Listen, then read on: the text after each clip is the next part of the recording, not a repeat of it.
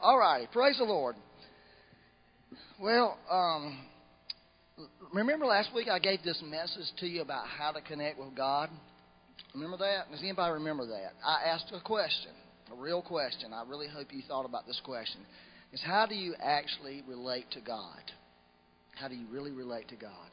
Not just what you think you do and, and just sort of the old off the top of your head, but really and truly, how do you really relate to God? Really ask yourself that question. It really help you to see how you really do relate to God, if you really do. Because lots of people in their minds they do, but they don't. But not you guys. But there was a, like I said, somebody asked me the question, and it really helped me to answer the question because I could not answer the question off the top of my head. I had to really think in my heart, how do I really relate to God? How do I know God? Because the way you relate to God is how He's revealed Himself to you. It's not something you come up with, it's how God has revealed Himself to you. And God's revealed Himself to a lot of people in, in, many different ways. Now, we could all say we relate to God through prayer or, or, or the scriptures, of course, but I'm talking about how you have a relationship with Him. Okay, how your relationship really works with Him. And so I had this dream and this week, and this angel was in this dream. I came in the church, and there was this angel, and this angel said, Hey, come here. And she said to me, She said, Hey, that message was really good you gave last week in church, but it went over some people's heads. That's what she told me. And so you need to to say some more on it, more on the practical aspects of what you were talking about. Okay, that's what this angel told me. So first, I'm really happy this angel liked my message. Okay, that was good. I'm happy with that. I've seen that angel before five years ago. She is looks like an old, older black woman. Okay, that's how I knew it was an angel because where I saw her before. But that's another story. So I'm going to read this. Let me read this first. Are y'all good this morning? First Peter four seven through ten. A long time ago, I heard my all-time favorite woman preacher. Okay, who can outrun any man preaching. Uh, her name is Dottie Smith, and she's going to come to the women's retreat next year. But she will. Uh, her husband has, is known as a very anointed Bible teacher. I heard them both one time speak, and it was like he spoke first. It was like, oh man, that's really good. She got up and spoke. It was like, please tell him to sit down next time. Let her have the whole thing because she's one of the people. When she speaks, it's like oil drips on you.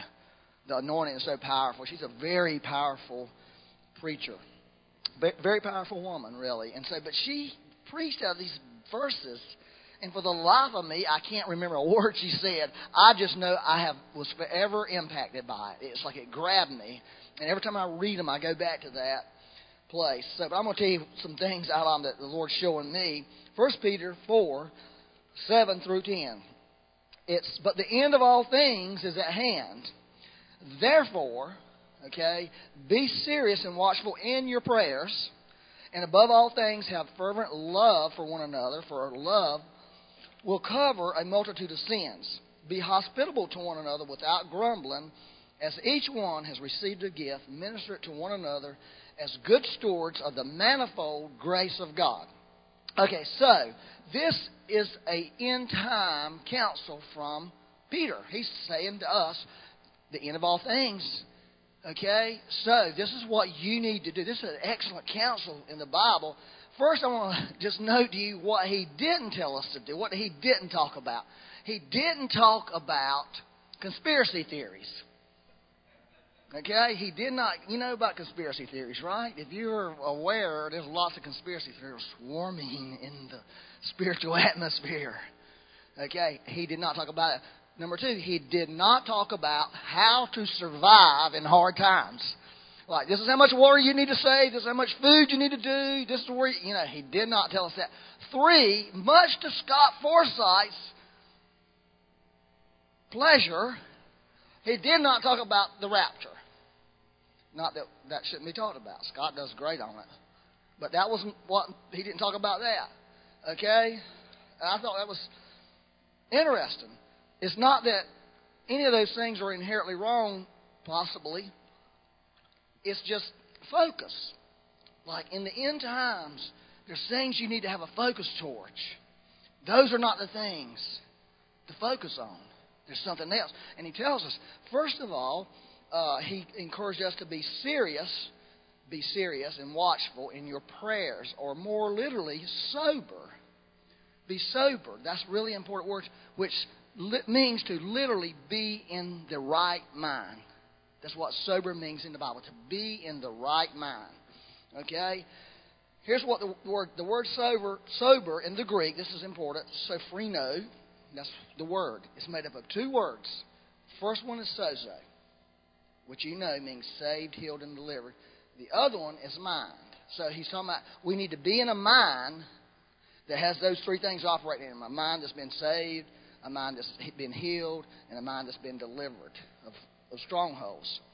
Okay, that, and so that's the, that's the, the the right mindset. It means a sound mind and healthy emotions, since your emotions are part of your mind. It implies to act in a responsible manner. Okay? Sensibly, wisely, being in control and full possession, this is it, of intellectual and emotional faculties, which means they are serving you, not controlling you. You got that? They are serving you, not controlling. That's what means being sober. In other words, your emotions are not running rapid. You are controlling your emotions. And so that's a really key for us in this hour we live in with the things that we are experiencing around us constantly. And Peter was saying we need to be in that kind of mindset. We need to walk in that kind of mindset. Isn't it interesting that for a few years now, that's been one of the great revelations that God has been trying to give us the mind of Christ, walking in the renewed mind, living from His mind, having His mind, having His thoughts, having your mind healed, having your mind delivered, having your emotions healed, having your heart fixed. Jesus said in the last days, men's hearts would fail them because of fear. The emotions would be so intense on them. I told you about my little thing with the doctor where I had high blood pressure. It's because I read an email that made me mad. You know. Then he later came in, Dr. Lou. I love Dr. Lou. Anybody go to Dr. Lou? Let me tell you another Dr. Lou story. Just, I just got to tell you this. So I said, Dr. Lou, I went to Korea this year. Oh, really? Where'd you go? I said, I said, I went to Seoul, Korea. Really? That's where I'm from. I said, he said, where you stay? I said, I stayed at Seoul International University. That's where I went to school. Isn't that crazy? Then he, then he said, What do you do over there? I said, Well, I preach at a bunch of churches. What do you see over there? I said, Nothing. What do you mean not see nothing? I said, I didn't have time. I said, I was preaching two times a day for nine days straight. That ain't right. I never heard such thing. They shouldn't do you like that. What kind of church you go to? I said, one of them was Presbyterian. I'm a Presbyterian. That ain't right. I hope they paid you well. I said, Well, they took care of me. then I got ready to leave. You going back? I said, Yep. He said, You need to talk to them. That ain't right. They did you like that. I never heard such thing. Well, that was Dr. Lee. Don't you love Dr. Lou? Lou, he's an awesome. He's a great doctor, too, by the way. Anyways, I just want to tell you that because I thought that was a great conversation because he is, of course, he's a South Korean man. All righty, back to the back to what we were talking about, the renewed mind. Okay, so Peter was saying we need to be in that kind of mindset and to have that kind of thing operating for the purpose of prayer. Okay, because prayer is really the thing that God wants to release for us. And it's prayer that will change situations. It's prayer that will influence the outcome of things. Okay? And now that's the kind of prayer that God is calling the church into. That our words have power on them. Okay, your words and my words are not going to have that much power if we're not operating in that mind of Christ. Because when we're operating in His mind, His thoughts are coming and we're speaking His words. And when His words are spoken, something happens. I went up and prayed for David Rummage. Okay, uh, he was fixing to go have this surgery. And I said, David, I'm coming to pray for you because God answers my prayers. Okay, because I, I, I have answers. I've noticed that God answers my prayers. So I prayed for him before the surgery, and I said, I'm going to come back after you get over being mean, because I hear you get mean when they put you when you go through stuff like this, right? That's your granddaddy. So I went back yesterday to, to check on him. I said, I come in here. Are you are you still being mean? He said, Well, I had to bite my tongue a couple times. I said, I'm not biting my tongue all the time. And so I, I said, Well, I'm here to pray for you again, David.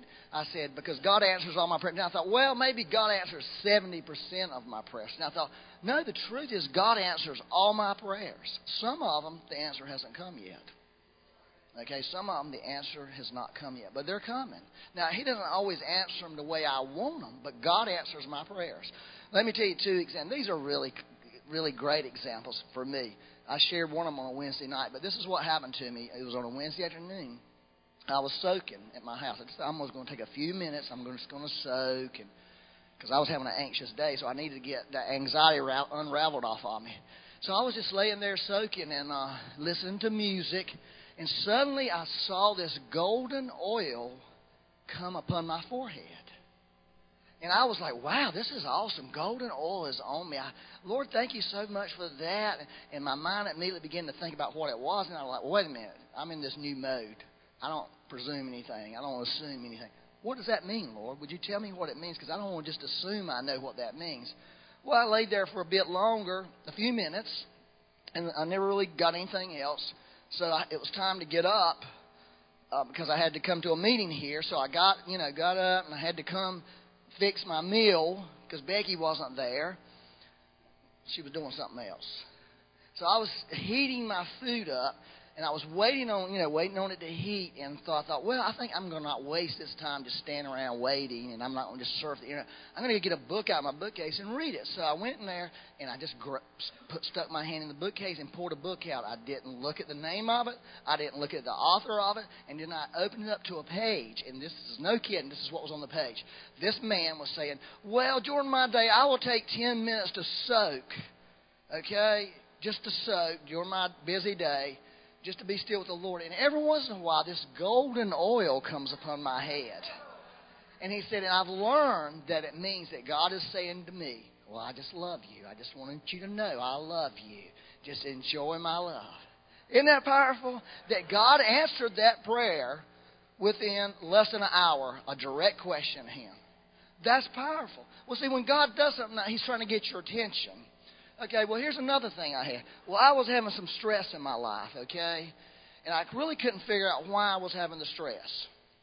I didn't really think it was that bad, but Becky sort of let me know it was bad a couple times. You know, like, I don't really like this. Why are you being like that? I was like, what? You know, I'm just, you know, it's all right. I didn't really mean but that. You know how you say stuff. I didn't mean it. I was just joking. Well, I wasn't saying exactly that. You know how it is. You kind of sort of try to lie your way through things with your your spouse to kind of get them off the, you know, like ease off. And well, right before I went to bed, she said something. I sort of said some smart alecky response to her, and she said, "That is exactly, and I am not putting up with that." That's what she said to me. And I decided I was so mad when she said that I wasn't going to say nothing. I thought, hmm, I'm just, I tell you, I'm going to bed. That's what I'm doing, you know. So I went to bed and went right to sleep. I mean, I was sleeping beautifully about 1.20 or 1.30 in the morning, suddenly my eyes popped open. I was wide awake, and I said, Lord, what is wrong with me? You know, in that state, you sort of get a little vulnerable. What is wrong with me? Why, why am I, what's this stuff coming out of my mouth that's just not right? It's sort of mean and sarcastic. I asked him that question, and guess what I did? I closed my eyes and went right back to sleep. Just, I mean, it wasn't like I was worried. I mean, it wasn't like I was up in the middle of the night. I just went to sleep. I immediately had a dream. Okay? And the Lord took me through this sequence in this dream, and He showed me exactly what the root cause of that anxiety was. Exact. This is the thing. It's like He was saying, I'm to walk you through this. Now I'm going to. It's that one little thing right there. That's the root. And I woke up the next morning. I remember the dream, and I said, Lord, I confess that's the root. I, see that in me. I ask you to remove it. Immediately, I was delivered of that. Immediately. That was pretty good. And see, God will speak to people in any ways, in, in different ways, but that's the way I'm just trying to encourage you that we're in a time where we need prayers answered. Now, those, those are not like huge things, but we're learning. We're learning how to hear God. We're learning how to, to, to catch the things of the Spirit. What the Holy Spirit's saying when you begin to operate in this, this sober mind where God can speak to you in dreams or visions, however He chooses to. I mean, there's many ways. I don't want to get in, involved with all the many ways He, he speaks, but He does speak, and He speaks a lot. Well, I'll tell you one reason He speaks to me in dreams and visions is because I made a decision a couple few years ago. I said I will go on to dreams and visions and revelations of the Lord. It just comes right out of the Bible. I will. That's part. That's part of my spiritual inheritance. And I began to because I believed it was, and I was able to say it. And because I believe it, and because I'm making a confession, I have lots of dreams from the Lord, and lots of visions from the Lord, and lots of revelations from the Lord, because I've just made a choice in my life. That's what I'm going to have in my life. That's part of my spiritual inheritance. And once you begin to, to really cooperate with the Lord in prayer and begin getting this mindset, this new mind, begin to say the things that God is really saying, things can change in your life. God is calling us to be changers of situations. In other words, this is what I really believe, and I don't really like the, the thought of it in some ways. I like the thought of the downpour of the Holy Spirit, right? Come, you know, Lord, just pour down on us. But I hear God saying, no, outpour. Outpour. In other words, what's in you? And God is looking for, for people who, who understand that they have this kingdom operating inside of them. And that we can begin to learn to tap into this thing and begin to start releasing that out. And you really do release it with words and with acts of mercy and you know different other things. But words are very powerful in the spiritual world. And God really wants to teach us this. You know, there's a real balance in your life that we have to really come into with God where we we have to become people where we can release what God's doing instead of depending on something else. You see what I'm saying? And you know, I really want to be careful about that because there's times where we all need help. There's times when we like we come into the church and we are just dragging because we feel like we've got our brains beat out. We're not thinking in terms of releasing a thing out of us. We're needing something from God. Okay? But that should not be the norm. That should be the exception. So you have that moment where you're needing God to really help you through somebody else's anointing, through somebody else releasing something. But the truth is, is God wants us to be the person releasing it. You know, and not only in the church, but wherever we are. And so you have to start. It starts with your mind. It starts. That's where you you start. You start with yourself. You know, you start working within yourself and and allowing yourself to be changed and allowing your mind to be renewed and beginning to really get in these new thoughts, and so you can start communicating something different for yourself and changing how you live your daily life and how you see your daily life. That, that really is important for us. You know, to be, and, and that way we can really pray into situations. I mean, really pray into them. And see God do things. Because we're not praying out of our carnal self. We're not praying out of some some fake, you know, some crazy thing. We're praying out of, out of the realm of the Spirit. And then you can begin to operate in those, those places where God's given you authority, like in like your home or your business. You know, wherever God has placed you to be an influencer and to release those things. And see, that's the thing that we, that God wants to bring us into. And so when you have a when you come into the church, everybody can bring the level of the spirit up. Okay, everybody really can, and everybody really should. You know, bring bring the level of the spirit up. Release more of the spirit that you're carrying. To go with what God's doing with the other people around you, and you have this great explosion, which brings you up to a greater level on a personal level in your personal life. And then when you go out there in the world, to be able to affect things in the world. I really am convinced that's how God, that's really what God's been doing in our lives, in many people's lives. He's been trying to train us and teach us that's how you live this life. That's how you become an overcomer. Are y'all good? I really am just, I'm just sold on that. And that's really why I really feel like this thing of being just sober. Uh, there's this thing, um, the Smith Wigglesworth anointing, okay? Smith Wigglesworth it wasn't just a healing anointing or raising the dead anointing, although they did a bunch. But this is what Smith Wigglesworth said. He said, If God doesn't move me, I move God. That's what he said. If God doesn't move me, I move God. Now, I'm thinking, wow, that's serious. God wants to bring us to a place where we know how to move him. Well, we see this situation. Mm, it's pretty bad around here. Lord, don't seem like you're doing anything. Well, I guess that means you want me to do it. Right? I guess I'm carrying what you you have for this situation. I'm going to release it. I'm going to begin to release it by faith. You know, and instead of waiting it just to fall out of the sky for me, or or just waiting for somebody else to do it for me. You know, and I think if the believers begin to think like that and begin to function like that, we can really see some things change. I I believe that. Amen. All right. Well, they said they have learned this. All right. This is something I discovered recently. They have proven this scientifically for any person. The way you think actually affects the DNA in your body. The way you think.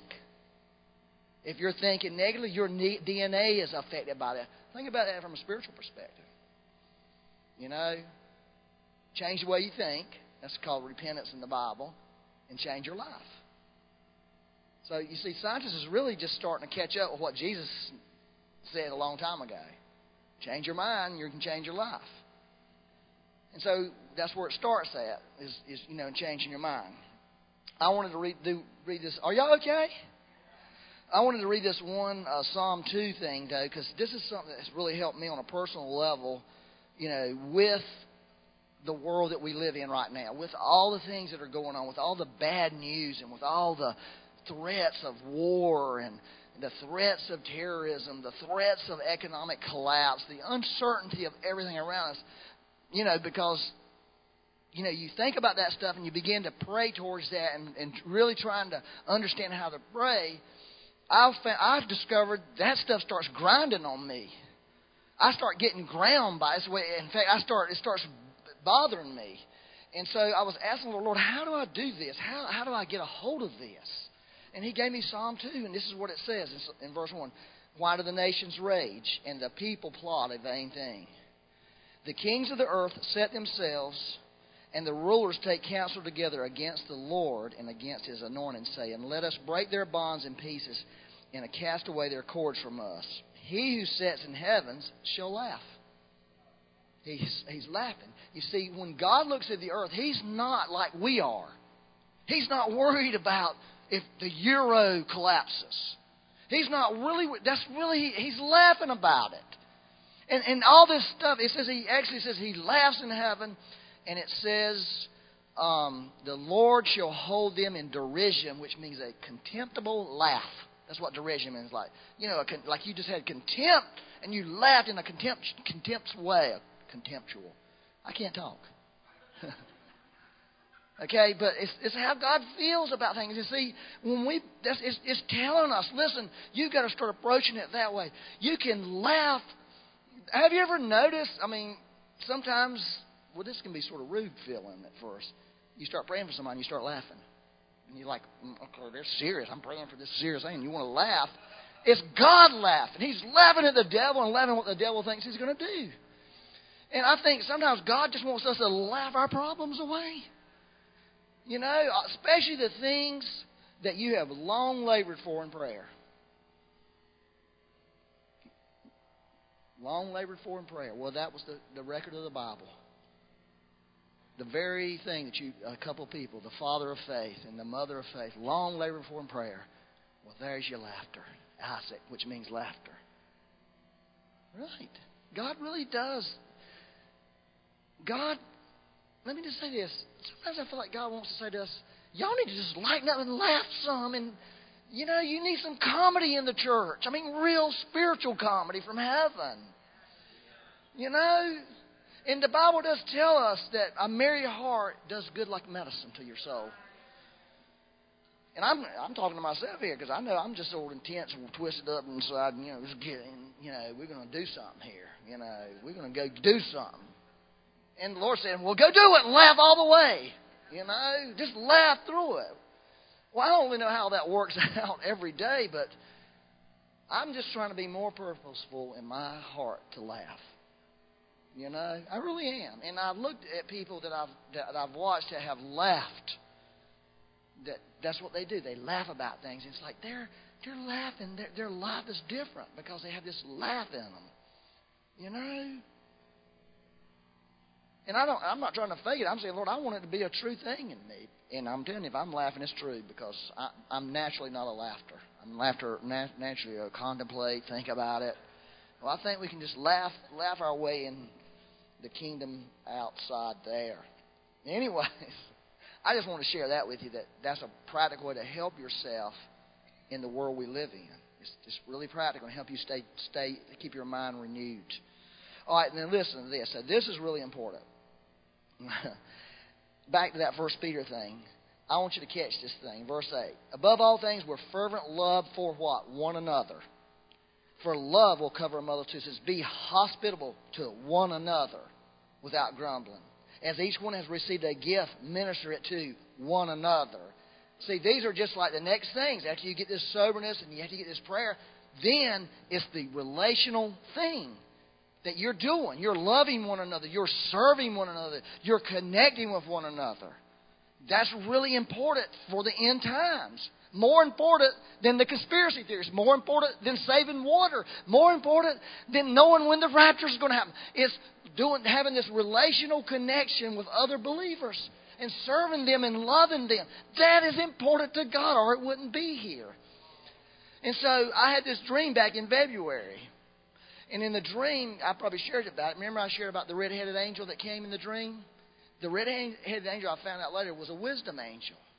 And part of what he was telling me, the wisdom of heaven, was fellowship, connection with other believers is really important in this hour that we're living in.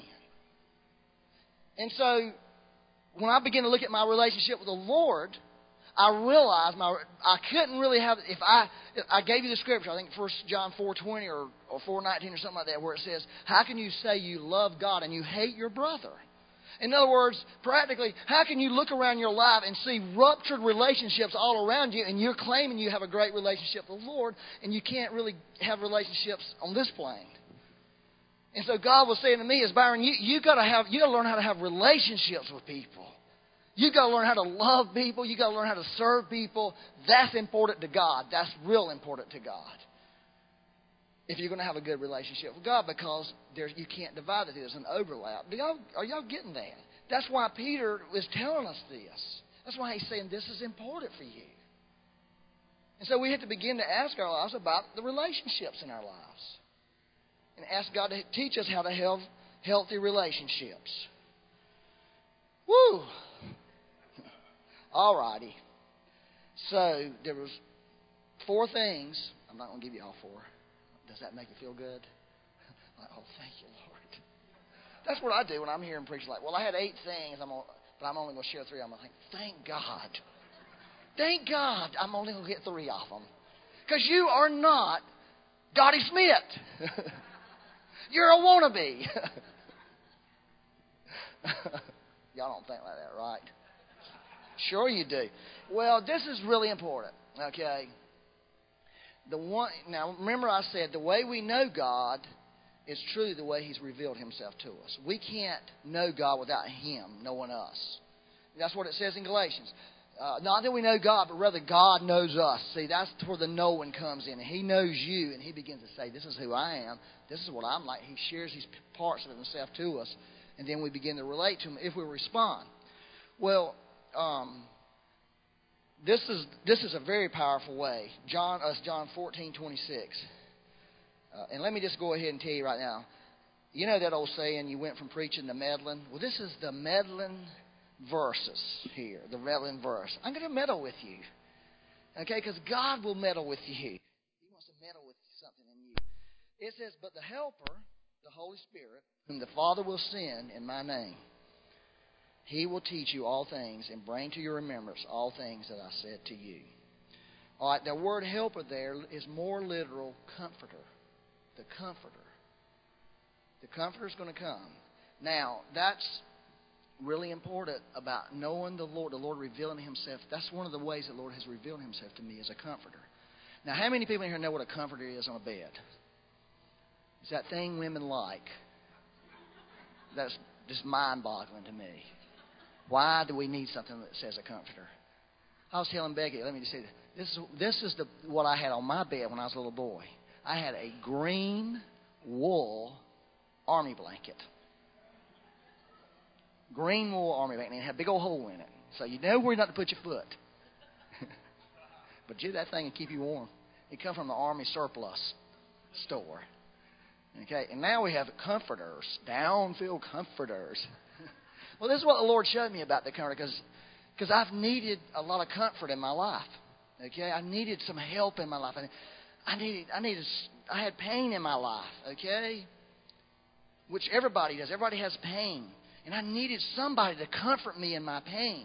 And this is what the Lord, said, because I couldn't understand why, why I'm not getting over all this stuff. And this is what illustration the Lord gave. He said, "It's the comforter thing on your bed. What does a comforter do? It keeps you what? Warm at night, right? But what does it don't do? It doesn't change the weather. Okay?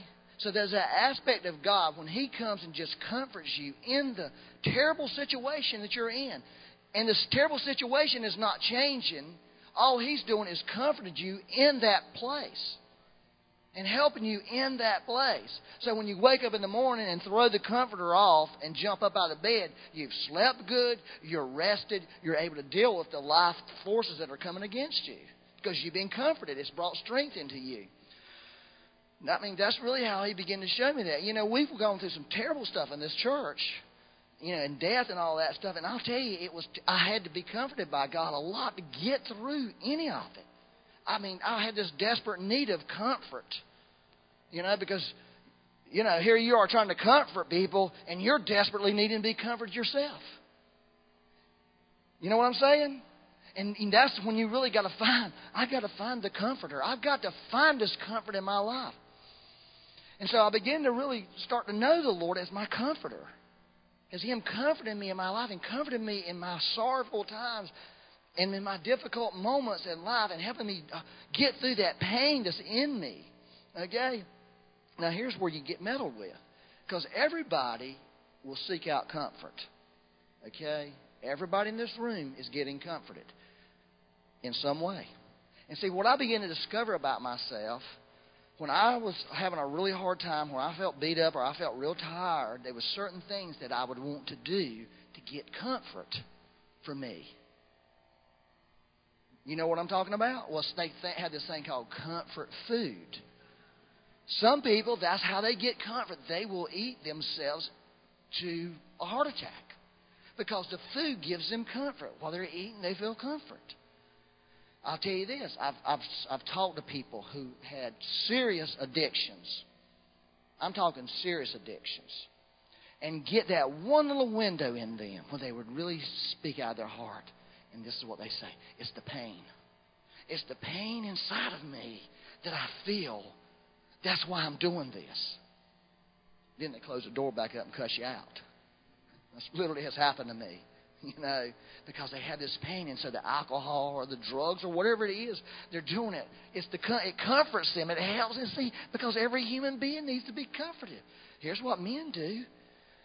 You're you're exhausted, you've been slapped around, you've been stepped on, you've been kicked on, sneak a peek. Right, men? You sneak a peek because you think that's going to comfort you. It's going to help you. Y'all know what I'm talking about? Uh, well, the men do the women are ready to hit somebody over it. If the husband's saying, yeah, don't say yes because your wife is going to slap you silly.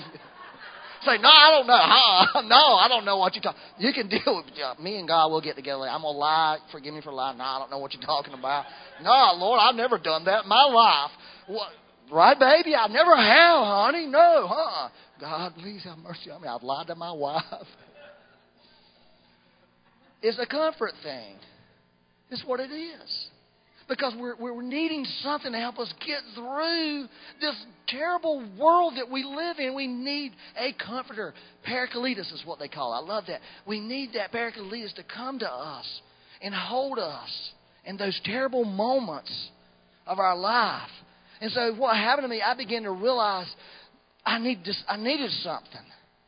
I needed something because I'd find myself in these moments where I would be tempted or I'd be wanting to do something I shouldn't do or think something I shouldn't think or say something I shouldn't say. And I realized it was coming out of a need inside of me.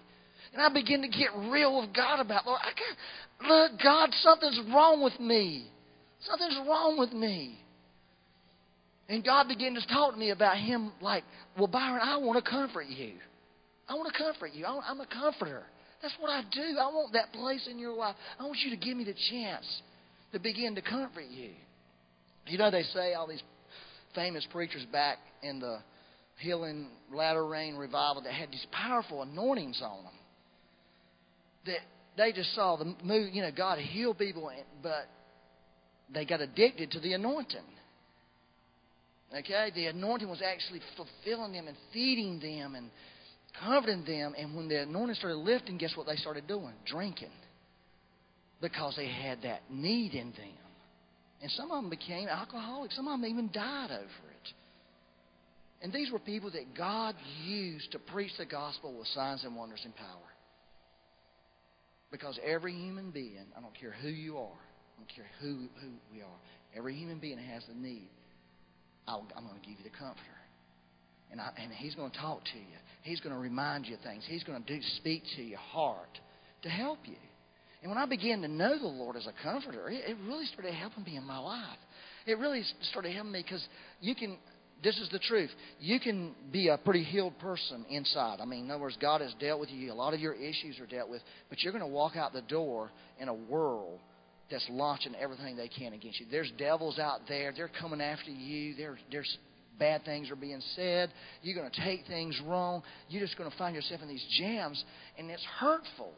People hurt. They need this comforter, this person to come to them and help them. Sometimes at the end of the day, sometimes in that moment, like, please help me, because this is painful. And so that's one of the ways that I'm getting to know the Lord is my comforter. He's, he comforts me. And what that does is also freeing because it frees you from having to do other things or feel like you have to do other things to comfort you.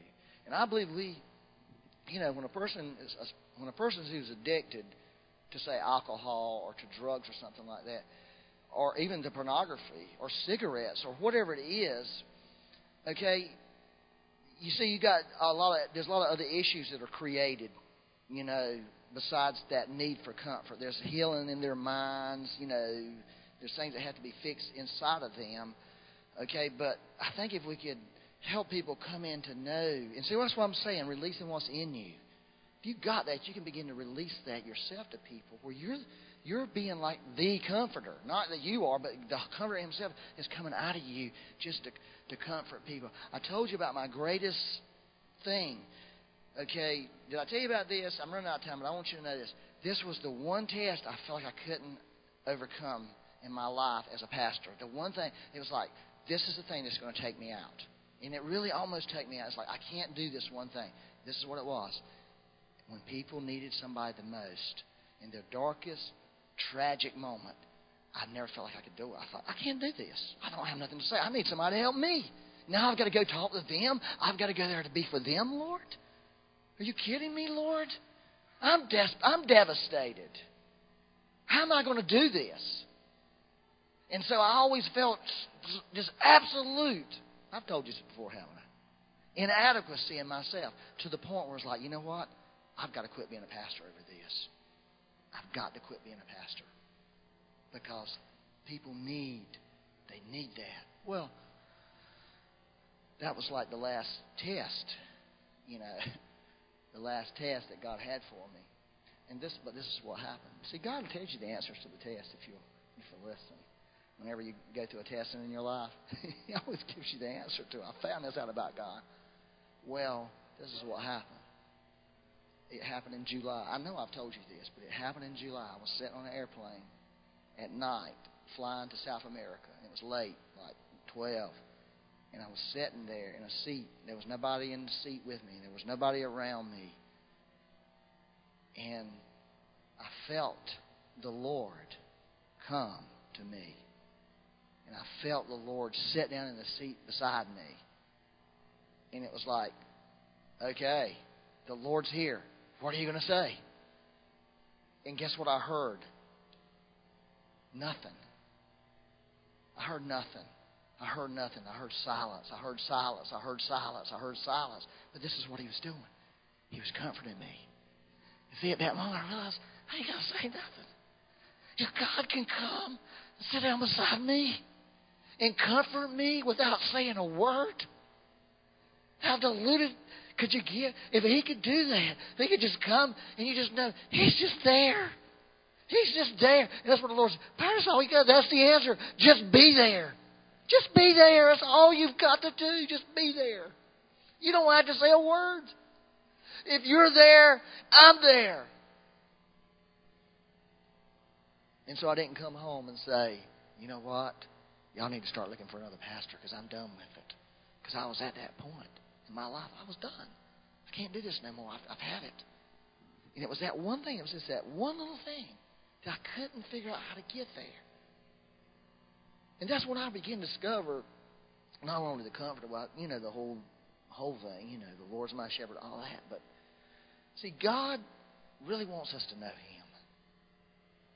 You know, He really wants to, you and me to know Him in those painful moments.